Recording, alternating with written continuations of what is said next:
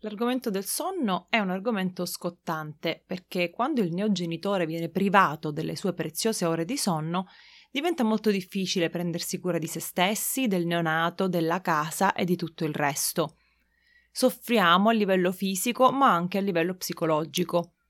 In passato ho parlato del sonno notturno, mentre oggi mi soffermo sul sonno in generale, con alcune informazioni scientifiche interessanti e consigli pratici che potrebbero aiutarvi con i vostri figli piccoli.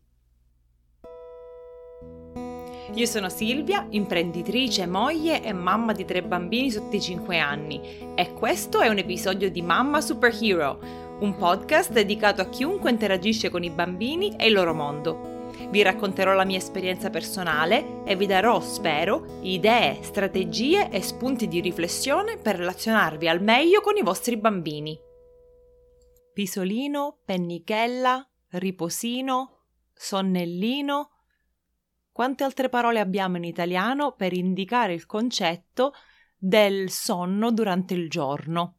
Se solo i nostri figli sapessero che cosa è e come svolgerlo in maniera serena. I bambini nascono che dormono, dormono tanto, no? I neonati dormono fino a 17 ore al giorno, mentre gli adulti di norma hanno bisogno tra le 7-9 ore, diciamo, con una media di 8 ore di sonno al giorno.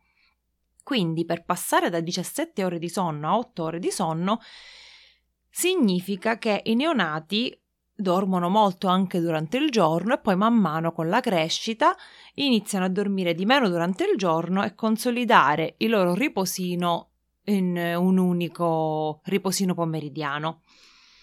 Ma sto un po' anticipando l'argomento. Cominciamo dall'inizio. Il sonno è fondamentale perché il sonno rigenera, il sonno aiuta il corpo a riposarsi fisicamente il sonno agevola la crescita non solo fisica ma anche cognitiva del neonato. Se poi guardiamo al perché un bambino molto piccolo ha bisogno di dormire, scopriamo delle informazioni super interessanti, e cioè che il sonno è collegato alla memoria, il sonno è collegato alla mappatura del corpo da parte del cervello. Il sonno è collegato allo sviluppo del linguaggio, della funzione esecutiva e cognitiva, delle cose incredibili. Quindi come funziona? Il bambino piccolo neonato dorme tantissimo, dorme tantissimo perché è un cucciolo d'uomo che ha bisogno di svilupparsi e di crescere. Il cervello di questo bambino ha già tutte le potenzialità di diventare quello che diventerà da grande, però deve imparare a conoscere se stesso e il corpo di cui fa parte. Ad esempio, il cervello è responsabile della memoria, no? E quando il bambino, il neonato, dorme, succede una cosa di questo tipo, che tutte le informazioni che ha raccolto, tutte le, le, cose a cui è stato esposto il neonato, passano dalla memoria a breve termine alla memoria a lungo termine. Per questo è tanto importante il sonno per i bambini. Ehm, perché se imparano durante le ore di veglia delle skill, delle capacità, del, se vedono delle cose nuove, cioè sempre, quelle informazioni devono essere elaborate e trasportate dalla memoria a breve termine alla memoria a lungo termine. Sono stati fatti degli studi scientifici molto interessanti e proprio a questo proposito voglio dire di controllare ogni tanto su Netflix se è uscito anche in Italia il documentario intitolato Babies, perché è un breve documentario davvero davvero sconvolgente per quanto riguarda tutte le ricerche e gli studi che sono stati fatti sui neonati da 0 a 12 mesi. E io ho imparato, eh, l'avevo già letto questo, ma eh, di recente guardavo questo documentario ed è stato fatto uno studio per cui eh, veniva insegnato a un bambino di non mi ricordo 9-10 mesi un, eh, come utilizzare un giocattolo e poi Dopo un po' di tempo gli veniva ripresentato lo stesso gioco. Se il bambino aveva fatto un riposino, era in grado di ricordarsi come il gioco funzionava. Se invece aveva saltato il riposino, non si ricordava come fare funzionare quel gioco o come, come usarlo. È una cosa incredibile, no? Il cervello del bambino, quindi fisicamente, cognitivamente, il bambino ha bisogno di dormire. Un'altra cosa molto affascinante che riguarda il sonno ha a che fare con la mappatura del corpo. Sicuramente se avete bambini piccoli, neonati o se vi ricordate dei vostri figli quando erano piccoli, ehm, avete notato che quando il bambino dorme salta in aria, no? fa questi movimenti improvvisi e ehm, scattanti, non so come dire, eh, per cui a volte si sveglia. Nel documentario eh, l'esperto, il medico di turno, lo scienziato di turno, sta- spiegava come questi movimenti involontari e scattosi del neonato o del bambino molto piccolo servono al cervello per determinare quali aree del cervello controllano ad esempio le braccia o le gambe o il piede. Quindi mentre il bambino dorme il cervello è attivissimo e cerca di capire in maniera approfondita come muovere il corpo, perché il bambino neonato non sa camminare, non è coordinato, non sa, eh, ad esempio, prendere un oggetto, quindi prima deve imparare a muovere il suo stesso corpo. Non è fantastico? E durante il sonno il cervello lavora. Quindi è importante che noi entriamo in una routine e facciamo in modo che i nostri figli piccoli si prendano tutte le ore di sonno necessarie. E allora andiamo a guardare eh, eh, come, quando, perché, il perché un po' l'abbiamo visto, andiamo a guardare come poter agevolare eh, questi sonnellini. Innanzitutto è fondamentale conoscere eh, in via indicativa quante ore di sonno il bambino deve dormire, no? Quante ore di sonno si deve fare? Come dicevo prima, alla nascita il neonato dorme sempre. 17 ore sono tante, no? Questo significa che quando si sveglia è in grado di stare sveglio per pochissimo tempo. Io mi ricordo le prime settimane di vita dei miei figli, stavano svegli tra i 45 minuti e l'ora e mezza massimo, dopodiché sapevo che era il momento di farli dormire.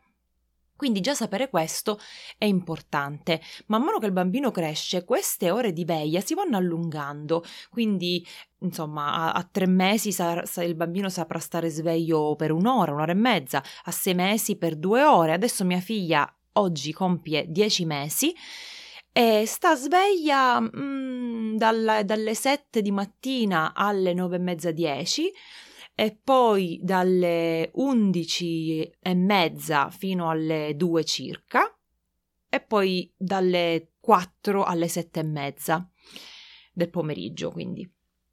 Come vedete, quindi sono tempi più lunghi rispetto al neonato. E, ehm, io ho trovato molto utile in passato, quando mia figlia Zoe non dormiva e mi sono letta tutti i libri che riguardavano il sonno, tutti i blog, tutte le risorse che potevo trovare, ho trovato molto utile del, mhmm, del, una sorta di, tabelle, di tabella che mi scandiva gli orari.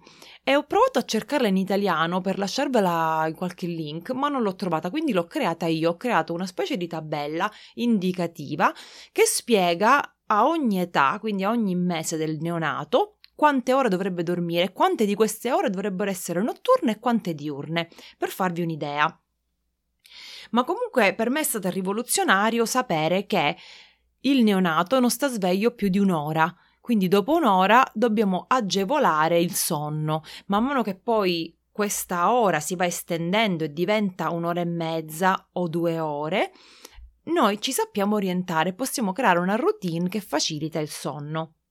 Allora, come possiamo riconoscere se il neonato deve dormire? Queste sono informazioni di base che sono sicura che già sapete, però io le elenco velocemente.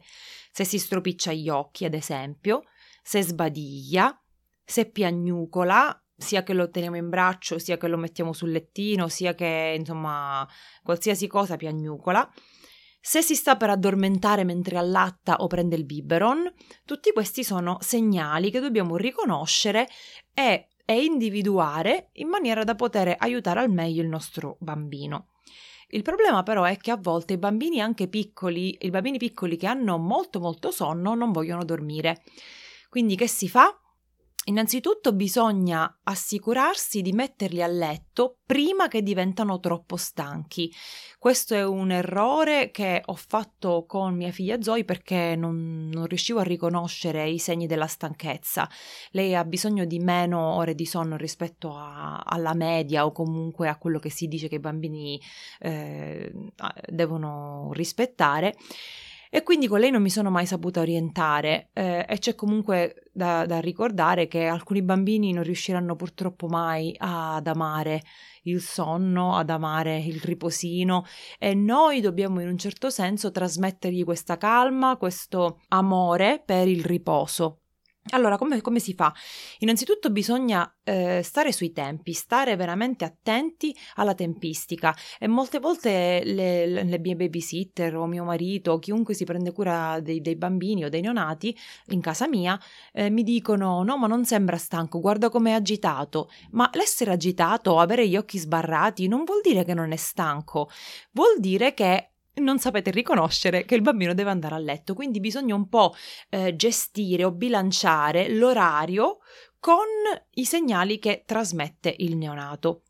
Quindi se io so che mia figlia è stata sveglia dalle 7 e sono le 9, per lei già è un periodo di veglia molto lungo in base alla sua età, per cui io posso provare a metterla giù nel lettino e quindi con la stessa routine ogni volta le cambio il pannolino, eh, le metto la copertina, quella con la cerniera, non so se si usano in Italia, ma qui si usano molto perché i bambini si scoprono, allora li infilo in una specie di sacco, no? Di pile, la metto nella culla, accendo il rumore bianco, e le dico che è ora di riposarsi. Dopodiché esco dalla stanza.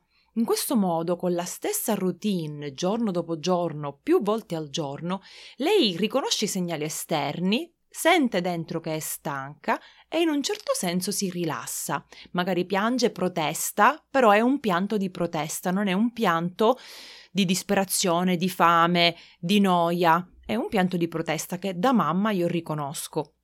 Se invece la metto giù e il pianto diventa uno strillare assordante, dopo qualche minuto la prendo e penso che cosa può avere, magari il pannolino sporco, magari ha fame, eh, da quando è l'ultima volta che ha mangiato, insomma faccio una serie di elenchi mentali per poter riconoscere quel pianto, magari sono i denti. E quindi cerco in un certo senso di risolvere il disagio che la bambina prova e, qui, e poi la rimetto di nuovo a letto, quindi molto spesso le metto il gel per le gengive se capisco che è un problema di fastidio alle gengive o le faccio mangiare una, un, un, frutto o, qual, o, o la allatto se capisco che ha fame e riprovo, la rimetto giù, lei piange di nuovo ma diventa un pianto di protesta, allora la lascio qualche minuto finché poi lei non si calma e si addormenta. Se dovesse svegliarsi nel giro di 30-40 minuti, io so che quel riposino non è sufficiente, non è sufficiente per ricaricarla, non è sufficiente per farla riposare e quindi non entro subito nella stanza se, se sento che si sveglia, le do la possibilità di riaddormentarsi. Se questo non succede chiaramente e capisco che è sveglia, la prendo e andiamo avanti con la nostra giornata. Quindi è importante riconoscere i segnali, avere le informazioni utili per poter dire mia figlia è sveglia da un'ora e ha due settimane, quindi potrebbe essere stanca e cominciare a creare routine che la bambina riconosce che mh, mm, fungono un po' come un segnale, no? una indicazione che si può addormentare, si può cominciare a riposare.